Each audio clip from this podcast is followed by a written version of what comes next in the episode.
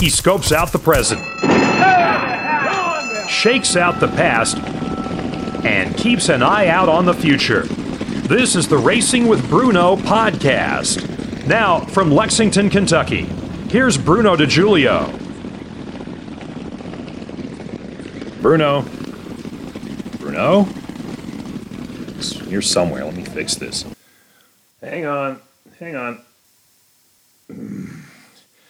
Anyway, we were supposed to talk about the Racing with Bruno handicapping sheets, you know, the cheat sheets, and the questions we get about what that fire icon means. You've seen it, right? The flame symbol next to the name of a horse or a trainer or a jockey, or occasionally you see an ice cube. And what about those Zeta figures that are showing up now with the deltas? We were really hoping to have Bruno here to explain what those icons mean, like the fire horse and like well, well, wait a minute. Oh, you've got to be kidding. Now I know why I couldn't find him. Hello? Hey, this is Bruno DeJulio. Yes, I know. The fire horse.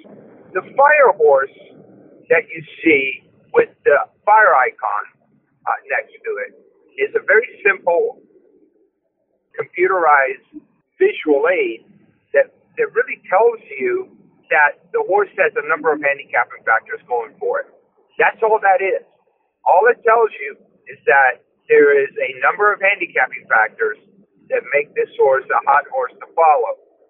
Also, when we have an icon next to a trainer or a jockey, that means they have won more than the average amount of races they usually win on any given day, week, or month. So if a, if a trainer goes through a hot streak, it basically shows you with the fire icon. Also, give you an idea with the ice cube when a trainer has won less than the share races in a particular period of time. That's the fire icon and the ice cube icon that you see. Also, when you look at our past performances, we have added the Zeta figures.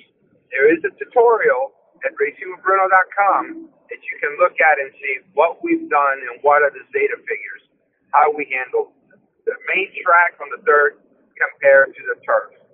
And I think it'd be very useful if you go to racingwithbruno.com and you go through that tutorial and you can read up what the Zeta figures are all about.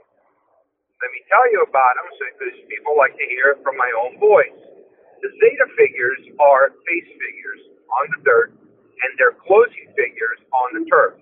The turf, the closing figure, is far more important than the pace figure. On the dirt, the early pace figure is far more important than the final figure on the main track, sprinting and routing. Because sprinting and routing on the main track, horses go faster early and decrease their speed late, where on the turf, they go slower early and then increase their speed late. And that's why turf racing is different than dirt. It also takes a different kind of horse. So the Zetafig take in consideration early speed in dirt races and take consideration of late speed in turf races. So that's why you see us paying more attention to the closing figures on the turf than you do on the dirt. And I use them and I found them to be very, very useful. In the next couple of months, I'll have a full study done on the first 90 days of the Zeta figs and how they did. On the Delta figures, just like the Zeta figures, the lowest, the better. Not the highest, the lowest, the better on the Delta figures. Then we also run a Delta figure stats on the product page at racingwithbruno.com. So, for example, if you click on a Gulfstream Park daily card, it will have the listing of what has gone on in the last month as far as statistics, not only with the live handicapper, but also with the Delta figures on that page. So you can handicap accordingly. Now, how do you handicap accordingly? Well, let's say that our statistics show that our handicappers are winning with our top three picks 63% of the time, and our top two Delta figures are winning 65% of the time. Well, those two correlate because as a handicapper, we do use figures and we do gravitate to seeing who ran the better races. The Delta figures are also current form figures, meaning they only go back two races. That's as far as they go. They may go back three if the last two races are a different surface, but overall, on a large percentage of the time, the Delta figures are built on the last two races. Therefore, just as the Zeta figs, the pace figs also are based on the last two races. So you really get a current form on the pace figs and the Delta figs on that horse. That's why I call the Delta figures a current form figure. If you have any more questions, you can go to racingwithbruno.com and you can take a look at our tutorial.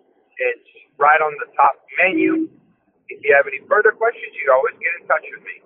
This is Bruno saying thank you for listening. Have a good day. Hey, I, well, you can get in touch with him. I'd like to get in touch with him. Get more from Bruno by going to racingwithbruno.com. This has been the Racing with Bruno podcast.